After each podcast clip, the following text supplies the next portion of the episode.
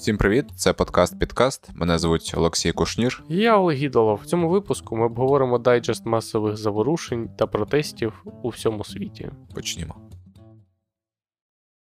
Одразу до важливого. Як ви знаєте, у нас є патрон. Несподівано, але так, так і є, це правда. Е, Відбувся call to action. Е, well, that escalated quickly. Але далі не про те, що ви думаєте. До нашого патреону приєдналося вже десятки прекрасних е, свідомих громадян. Нещодавно ми питали у наших патронів, про що нам робити наступні випуски. Один з наших шановних патронів та один з найбільших донорів е, Богдан Рибак запропонував е, зробити метаогляд наслідків масових заворушень по світу, про які говорили час від часу. Дуже вдячні вам за цю пропозицію, і це саме є та тема, яку ми сьогодні обговоримо. Нарешті, Почнімо. нарешті, ура. Так, дуже давно хотілося насправді, але було потрібно зробити, так би мовити, ресерч, R&D. І підготуватися, а не як завжди, да? Так, тому, на жаль, нам ми не отримуємо вранці роздруківки з масових заворушень по всьому світу, а хотілося б. Так. Е, Тому але- цю роль будемо виконувати ми. Можемо розділити на певні, скажімо, Блоки. Так, категорії масові заворушення, і почати з заворушень навколо нас. Дійсно навколо нас, не українських, а якихось найближчих, Ти прям сказав, як дуже найближчих. запредельних е, е, регіонах. До речі, до речі, сопредельний звучить дуже, е, знаєш, е, Специфічно, просто це от лексика з. ну от прям російська дуже лексика, да? Така прям абсолютно от. е, Сланцета. Ну, ну от десь, десь так, це предельний. Так, ну давай, да, почнемо, мабуть, з Білорусі. Так, найбільш актуальний, так би мовити, сусід. Ну так. На жаль, України наразі. Ну так, ну але я так розумію, що насправді в Білорусь частіше була в фокусі нашої уваги, ніж інші країни, які один раз з'являлися, а потім зникали. Е, Справа в тому, що в Білорусі після протестів, які відбулися на фоні президентських виборів, а це вже рік тому було, да? Це чи два роки? Я вже заплутався.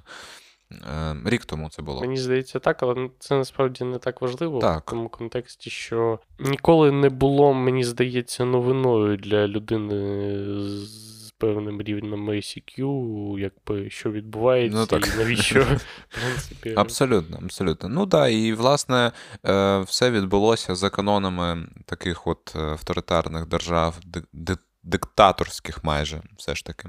Тому що пан Лукашенко тепер можна, в принципі, офіційно е, називати диктатором, причому без всяких там купюр. Власне, що відбувалося весь цей час? Весь цей час закручувалися гайки.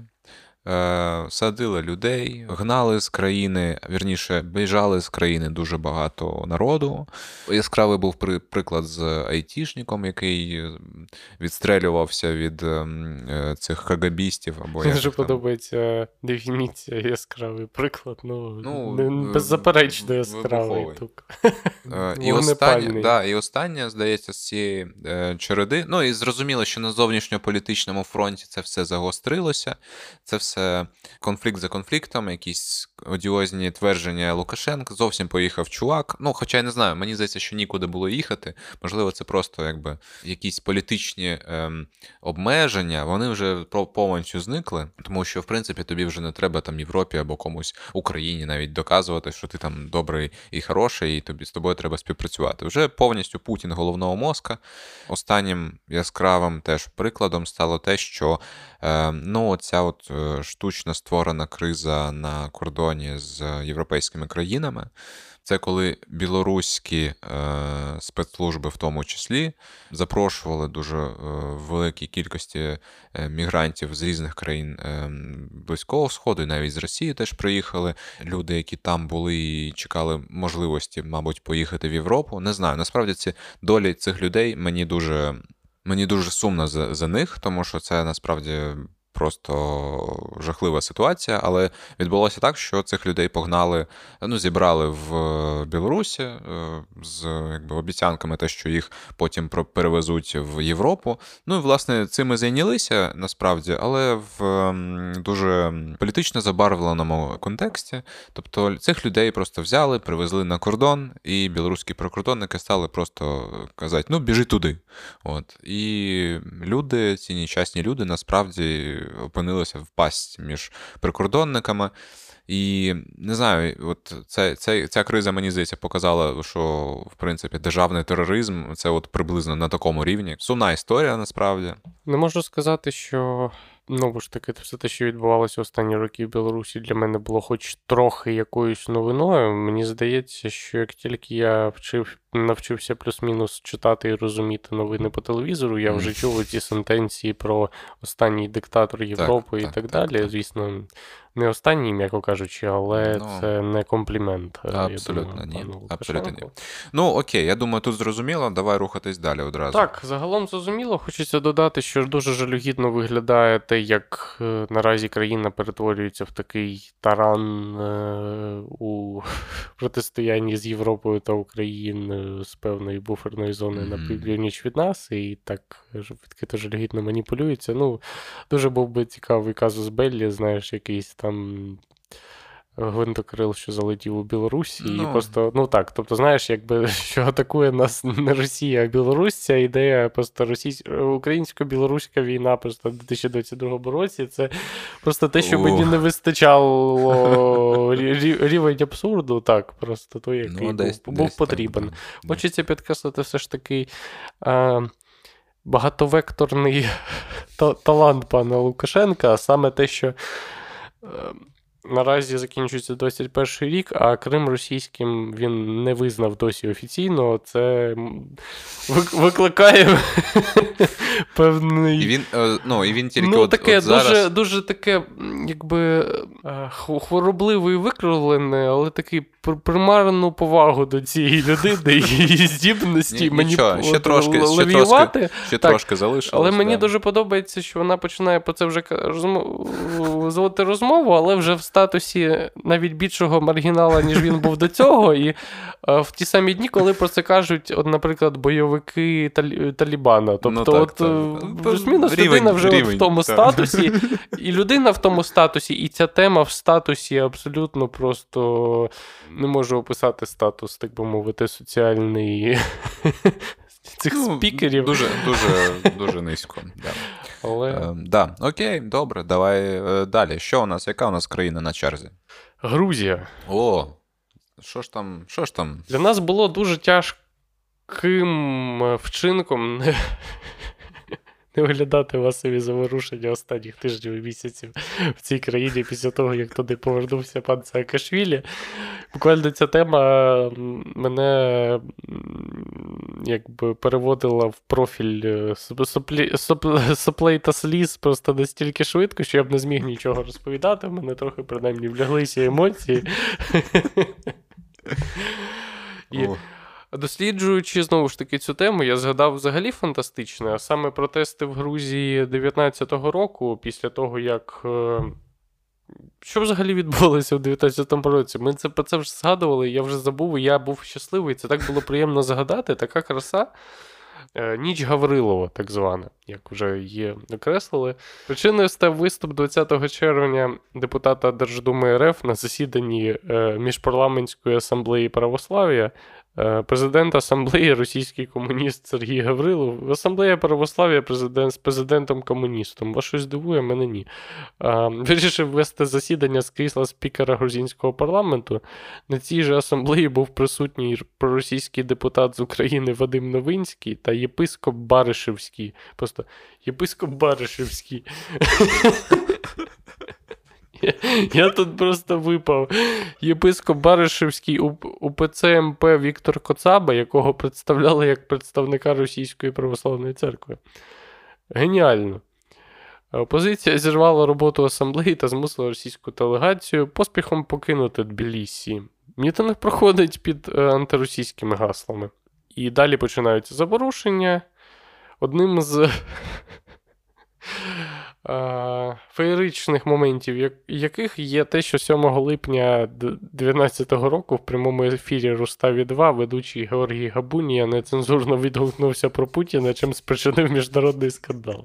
Оце, мій, це була Ух, кульмінація. да, просто, да, да. цього. Але досі люди сперечаються, ем, якби на чию користь пішов цей вчинок, так би мовити, у цьому епізоді. МВС, МВС України заявило, що з розумінням і симпатією ставиться до позиції громадського суспільства Грузії щодо протидії окупації РФ. Так, ну і звісно, там російська сторона заявила про своє рішуче засудження. Наслідки е, цього були 240 постраждалих, припинення авіасполучення з Грузією і Росією, та, типу, якби уряд призначив дострокові парламентські вибори та часткову ну, реформу виборчої системи Грузії. Мгм. Такі наслідки. Але якби за наслідками виборів останніх, мабуть, дострокових, які відбулися в Грузії, за наслідками усіх цих дій, я так розумію, що грузинська опозиція не вважає, що їй пішли на зустріч, Мгм. і те, що зараз відбувається, це часткове продовження цих антиросійських протестів, а саме на підтримку пана Міхаїла Саакашвілі проти де-факто керівника держави Грузія, проросійського олігарха Бідзіни Іванішвілі. Так. Мгм, мгм. Наразі, що відбувається у Грузії, час від часу протести ситуативно поновлюються, а наступний етап судових слухань щодо справи пана Саакашвілі, який прибув до Грузії таємно 29 вересня, в результаті суду справі колишнього президента Грузії е, Міхаїла Саакашвілі відклали до 23 грудня. Так, тобто після, Отак. е, під час свят. Отако, отако. Ну, е, окей, тут, я думаю, зрозуміло, особливо коментувати якось нічого. Хочеться все ж таки підкреслити артистизм пана Михаї... Міхаїла та Да. здатність додати, додати драйву будь-який е, політичний процес та країну. Це вражає. Тоді рухаємось далі. Ми е, на, черзі у нас Киргизстан. А можливо, ви пам'ятаєте, ми колись давненько вже обговорювали ще в минулому році, е, що там були протести проти фальсифікації на парламентських виборах. Ну, можливо, фальсифікації. Ну і відповідно протести були дуже потужні. І взагалі у киргизів така досить багата історія на зміну влади е, методом протестів і революції, чи якось так. В результаті цих масових протестів е, у відставку пішов президент е, на той момент Сооронбай Женбеков, а замість нього обрали вже на нових президентських виборах Садира Жапарова, і який прийшов до влади і фактично поміняв конституцію, е, перетворивши по суті Киргизстан з парламентської республіки в президентську республіку. І зараз, от буквально, до речі, от тиждень або скільки зараз дораховують голоси на парламентських виборах, які, власне, е, на цих нових парламентських виборах, які, власне, стали заміною тим попереднім, які вважалися фальсифікованими. На цих виборах там вже перемагає провладні партії нинішньої влади, е, здебільшого. І, хоча теж є певні там сумніви в тому, чи там були фальсифікації, чи не були. Е, Але там кипить така дуже бурна політична діяльність. Не знаю, наскільки вона там позитивна, не позитивна. Е, Це важко оцінювати. Е, До речі, цей президент новий е, Сидир Жапаров, він давненько вже в політиці цієї країни. Він тривалий час працював в антикорупційних органах, і його багато хто вважає саме ну, спеціалістом в цьому напрямку, але багато таких західних англомовних медіа називають його більше там все ж таки популістом і таким е, націоналістичного спрямування. Але там триває якась активна політична діяльність, активне політичне життя. Навіть були новини про те, що там знову ем, затримували, арештовували підозрюваних у підготовці держперевороту нового. Ну, дуже все бурно, отак от.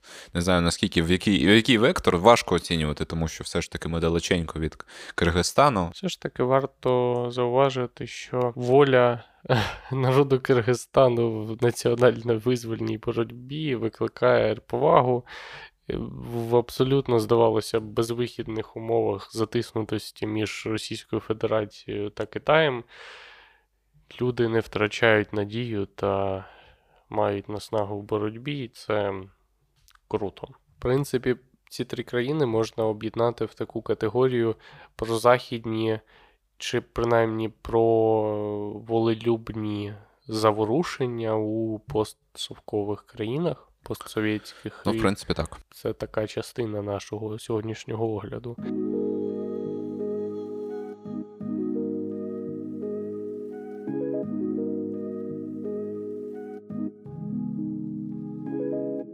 Далі ми переходимо до європейських країн, але тих, що в сучасній історії не мали такого дуже впливового особистого досвіду, тобто ті, що скоріш були вимушені захищатися від стороннього впливу самі, ніж е, чинити самі вплив на інших. Саме почнемо з Греції. Греція, Греція. Да. Давненько нічого не чутно було про Грецію. Завжди приємно от, звідти чути. Ні, чого? Останнє, що було, що ми чули про Грецію, це те, що.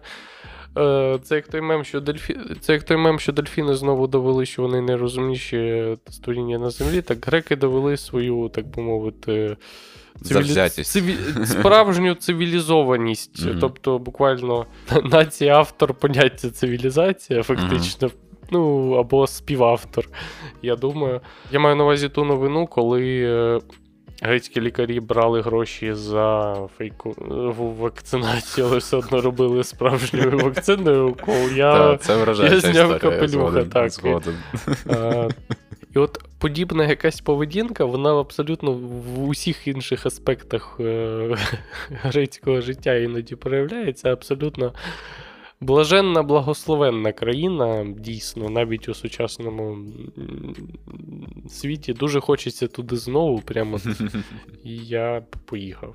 Серйозно. Пару днів побув у своєму житті, прям дуже хочеться ще ще ну разок. так. Ну, загалом, да. Ми минулого разу, я так розумію, обговорювали саме те, що в Греції е, відбувалися антивакцинаторські протести. Загалом вони плюс-мінус по всій Європі відбуваються. П- Протести навіть не як антивакцинаторські, скоріше, а проти, анти- проти ковідних обмежень і ковід паспортів. Антикарантинні. Так, антикарантинні. Так, перепрошую, це насправді буде більш точно, тому що е, все ж таки не хочеться прям зовсім скочуватись в так- узагальнення такі дуже потужні, тому що насправді все ж таки одна історія обмеження малого бізнесу, який живе там за рахунок, наприклад, клієнтів, які мають приходити. а Інша історія все ж таки там проти не знаю, вакцин виступати.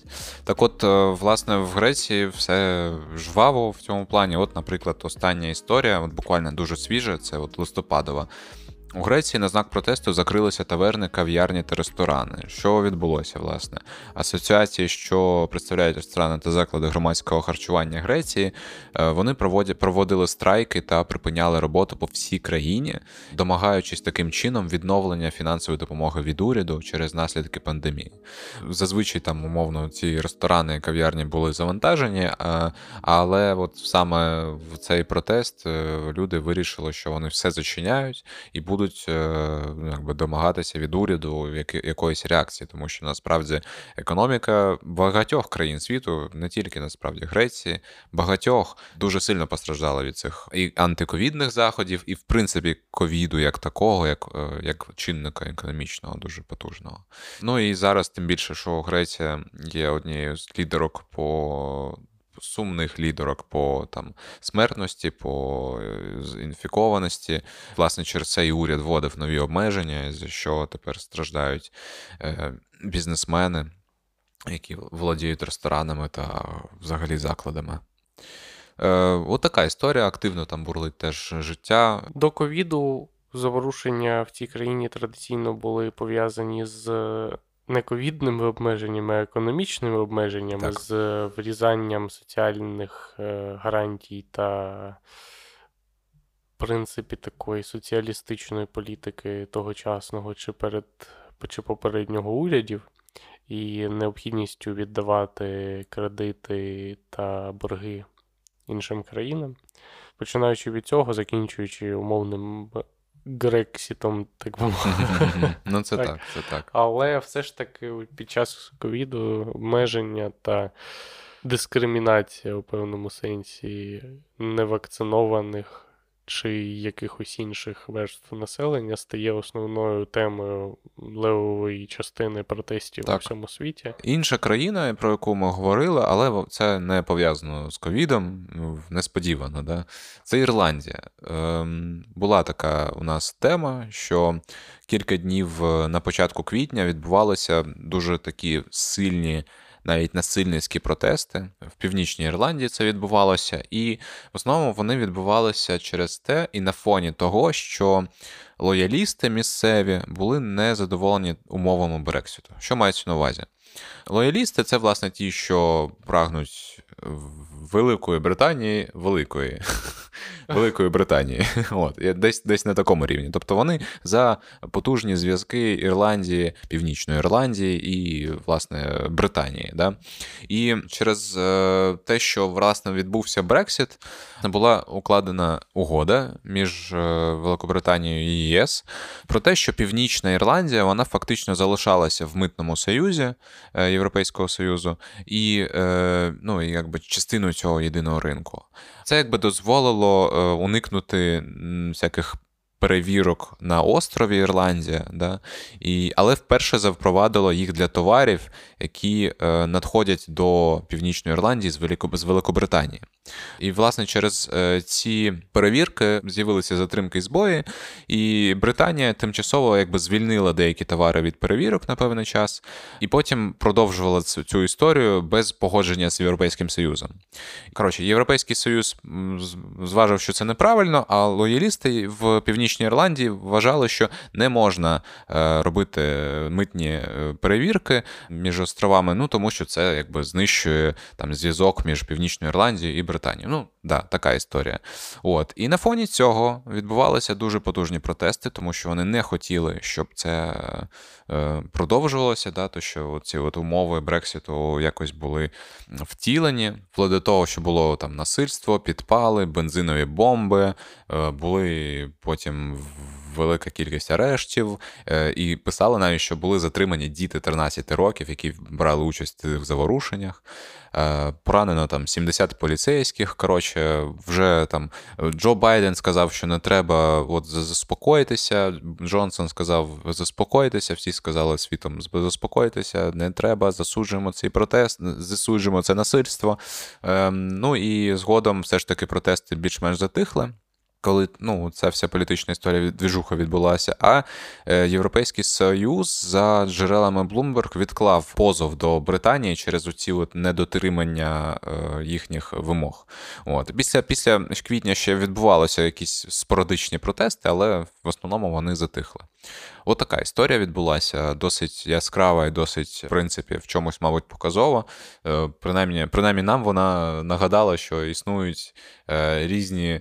Е, країни з різними складними е, територіальними національними проблемами, ну, називаємо це так.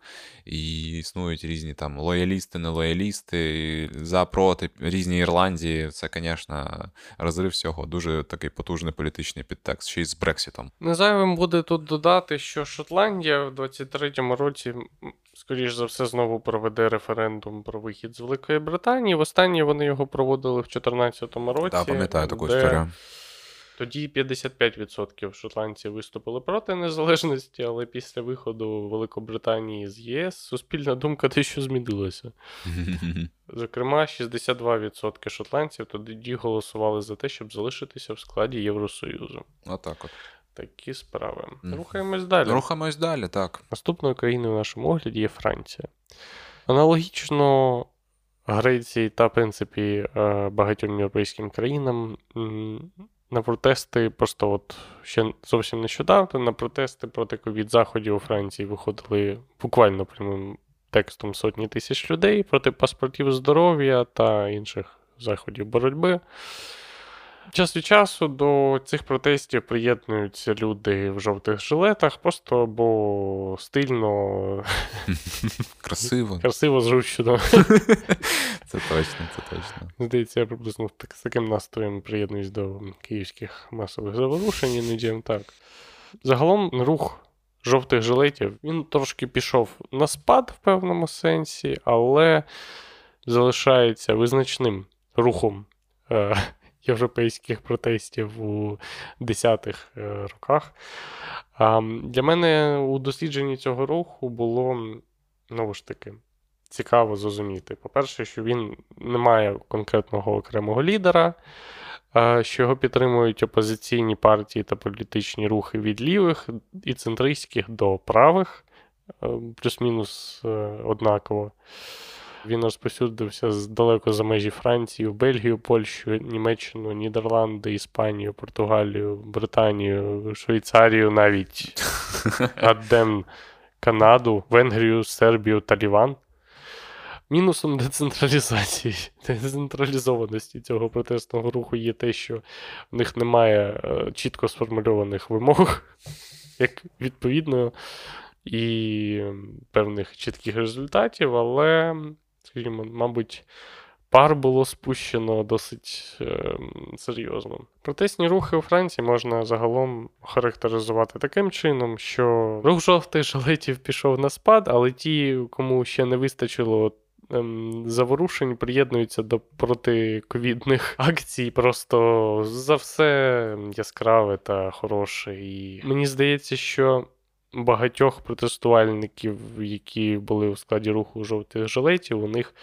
Відповідно, їх просто так багато було, що неважко знайти серед них людей з спільними поглядами, серед людей, що протестують проти ковідних обмежень, тому це так змішується та мігрує mm-hmm. одним із іншим. Приблизно так.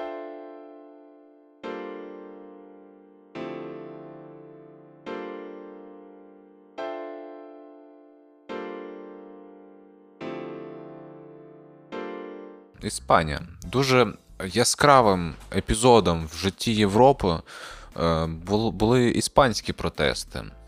Нагадаю, це дуже це дуже яскрава історія, яка от, до речі, до неї я знайшов ще два приколи, які обов'язково зараз розповім. Мені здається, початково я суто випадково взагалі знайшов цю тему, і так. вона вразила своєю трагікомічністю мене, що я запропонував її тоді як тему випуску, і це було того варте. Абсолютно, дуже тому що історія мимо, мимо контенту генеративного. Максимально, Ми вже ми максимально. сьогодні вдруге в цьому впевнилися. просто.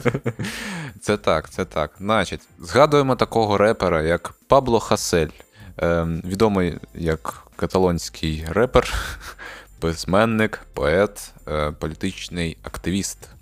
Меценат та філософ. Філософ, так.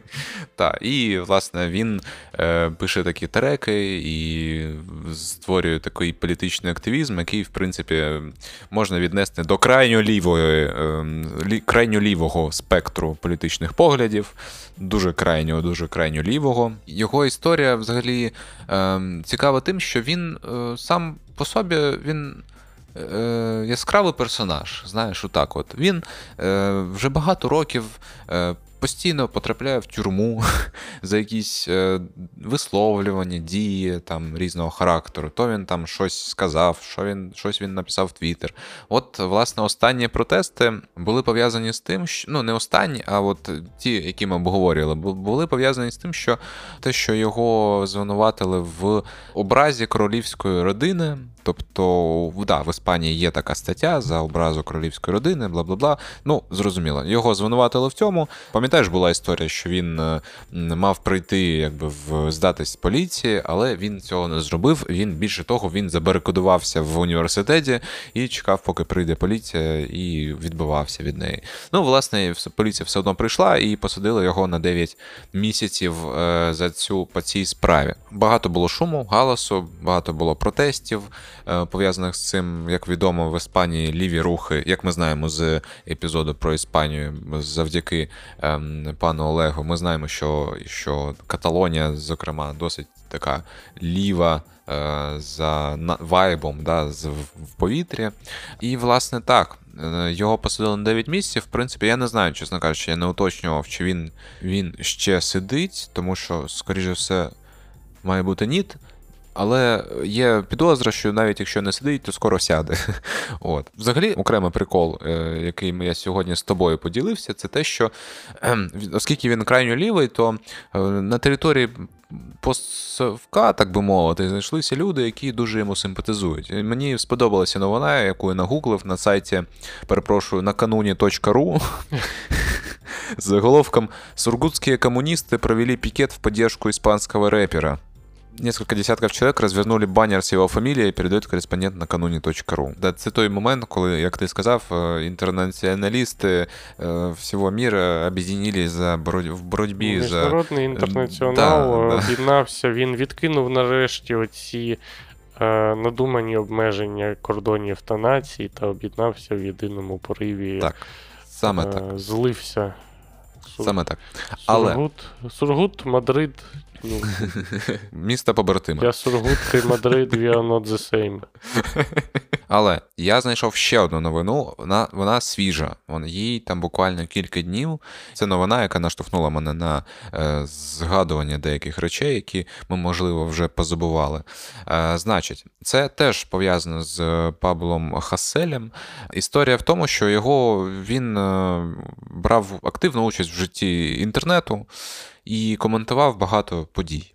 От не знаю, от скажи мені, ти пам'ятаєш е, таку історію, що є такий футболіст Роман Зозуля? А, ну, це чудовий, чудова історія. Так, Так. е, пам'ятаю, це дійсно це прямо прекрасна історія. От е, як пов'язані іспанський репер е, Пабло Хасель і український футболіст Роман Зозуля? Іспанський репер постив в інстаграмі якийсь булінг про Зозулю, я здогадуюсь, щось таке. Саме так, саме Я так. Ти, ти, ти правильно кажеш. намагався застосувати cancel culture до От пана е, Романа. с- с- саме так. Е, можливо, навіть не до самого Романа, але зараз розповім. Роман Зазуля, е, ми знаємо цього футболіста, як е, ще, окрім того, що він футболіст, ще він волонтер. Та? Він ще в 15-му році він створив благодійний фонд на підтримку армії, і там в перервах між там, своїми спортивними е, досягненнями він підтримував армію. Я не знаю, можливо, і зараз він цим займається.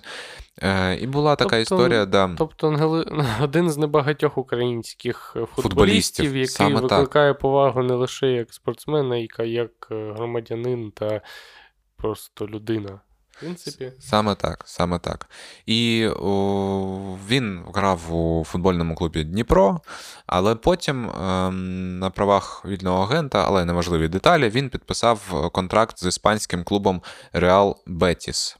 Пізніше він перейшов до складу е, клубу Райо Валікано. Це теж іспанський клуб е, в Мадриді. І, власне, цей перехід вже супроводжувався незадоволенням фанатів цього клубу.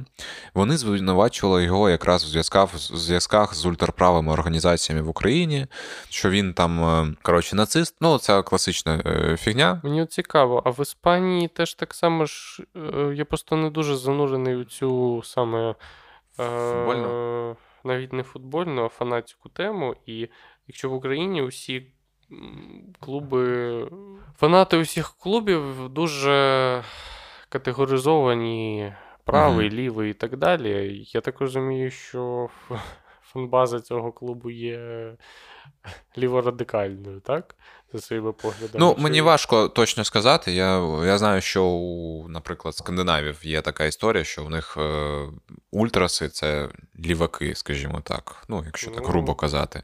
От. І можливо, тут теж схожа історія, не виключено, тому що, а знову ж таки, вайб самого міста Мадрид, самого, самої Іспанії, він якби начебто до цього йде. Але не будемо прямо точно казати. Повертаючись до історії з е, я коротко дуже скажу, що ну, далі він е, розірвав контракт з цим клубом, там FIFA йому дозволили, дозволили перейти в будь-який клуб.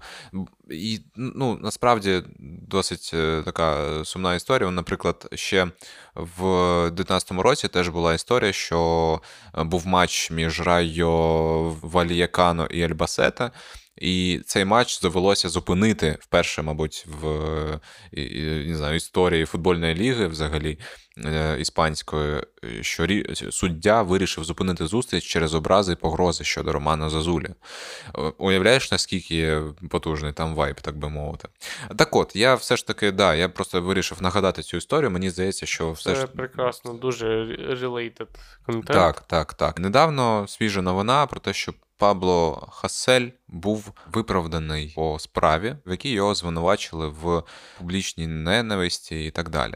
Ем, проти проти нього якраз таки судився колишній клуб Зозулі Реал Бетіс. Ем, і його звинувачили в тому, що він в своїх твітах е, писав жахливі речі. Я от з іспанської не можу перекласти. Мені Google Translate каже, типу, дуже такі дуже дивні штуки. Але загалом він там в дусі, типу, е, бажав, щоб ем, всі там керівники клубу розбилися в літаку разом, типу, з Зозулією. Ну, от там так, такий треш, коротше, відбувався. Але да, суд його виправдав і сказав, що це, в принципі, висловлювання, які не не порушують там нічих прав. І так, от цим ця історія завершилася. От така от е, яскрава особистість в історії Іспанії, як виявилося, е, ще й пов'язана з Романом Зозулі якимсь чином. Ситуацію в Каталонії ми відповідно розглядали зовсім нещодавно, і якщо коротко, протест е, був подавлений та рух за незалежність Каталонії був подавлений. Щороку в Барселоні відбуваються демонстрації на підтримку прагнення Каталонії до незалежності 11 вересня, і на цей рік вони були досить масштабні. На них прийшло від приблизно 400 тисяч людей. Що начебто багато, але з іншого боку, до ковіду це було близько мільйона зазвичай uh-huh, цей день. Uh-huh. Так що Поки що це все заморожено і пішло на спад. Ну а Карлос Пучдемон Пучдемон є європейським політиком, фактично, але не повертається в Каталонію під Та за цим слідкуємо. За цим слідкуємо. Насправді ця історія, мені здається, що буде розгортатися і. Ще почуємо про да, це. Ще багато почуємо. Ну і переходимо до від європейських країн. Е, більш-менш прогнозованих до, ну, можливо, не столиці, але певної важливої точки на мапі світових е, вуличних протестів так. та масових заворушень, а саме місто Герой Гонконг. Та насправді ці протести, які відбувалися, вони від вони абсолютно визивали максимальну емпатію. От це той випадок, коли ти навіть у тебе немає сумнівів е, в тому, хто виходить протестувати. Здавалося б, наскільки тобі має бути не просто зрозуміти громадян абсолютно іншої країни, іншої цивілізації, mm-hmm. хоча й ті, що знають англійську мову та з нею виросли, сформувалися як особистості, але тим не менш. Це один з, мабуть, найестетичніших протестів, найяскравіших, найрозвиненіших таких футуристичних кіберпанкових протестів. Ну і, мабуть, ворог е, цих студентів, дітей та дорослих. Мабуть, найсильніший наразі у світі, найавторитарніший, найтехнологічніший, найтехнологічно авторитарніший, мені здається, так. Одною з останніх е, подій у Гонконзі став перший приговор по китайському закону, в якому активісту дали 9 років.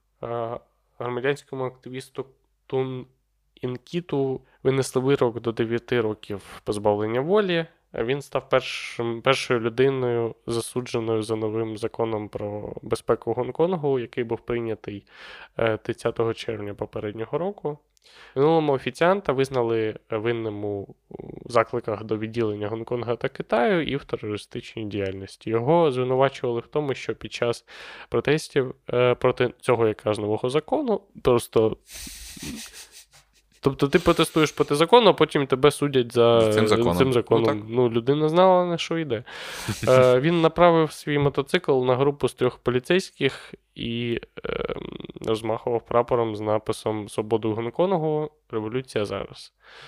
За останній рік, за новим законом, у Гонконзі арештували більш ніж 60 людей, враховуючи медіамагната та власника зачиненої газети Apple Daily Джиммі Лая, але поки що лише справа Тун і Кіта завершилася винесенням вироку. Цілком ймовірно, що, до речі, ще є якісь вироки, але просто факт у тому, що закон цей, проти якого були протести, був прийнятий, і вже за ним виносяться вироки. Тобто. Фактично можна визнати, що принаймні ця битва, хоч і е, звитяжна боротьба відбувалася, але ця битва була програна протестом Гонконгу. І загалом найбільший опозиційний рух Гонконга він саме розпустився, а саме громадянський фронт за права людини не витримав е, тиску.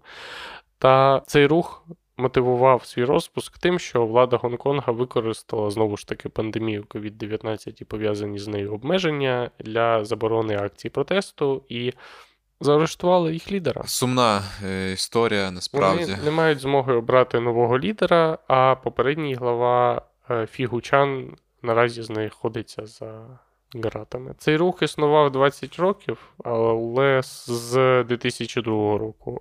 Але наразі цих нових обмежень не пережив. Не знаю, чи тут важко знову ж таки через те, що ми не в контекстах розуміти взагалі, чи там є сподівання на те, що відновиться боротьба, чи не, немає таких сподівань. Ну, ми завжди вболіваємо за цих людей, які борються за свою свободу і за свободу інших людей теж.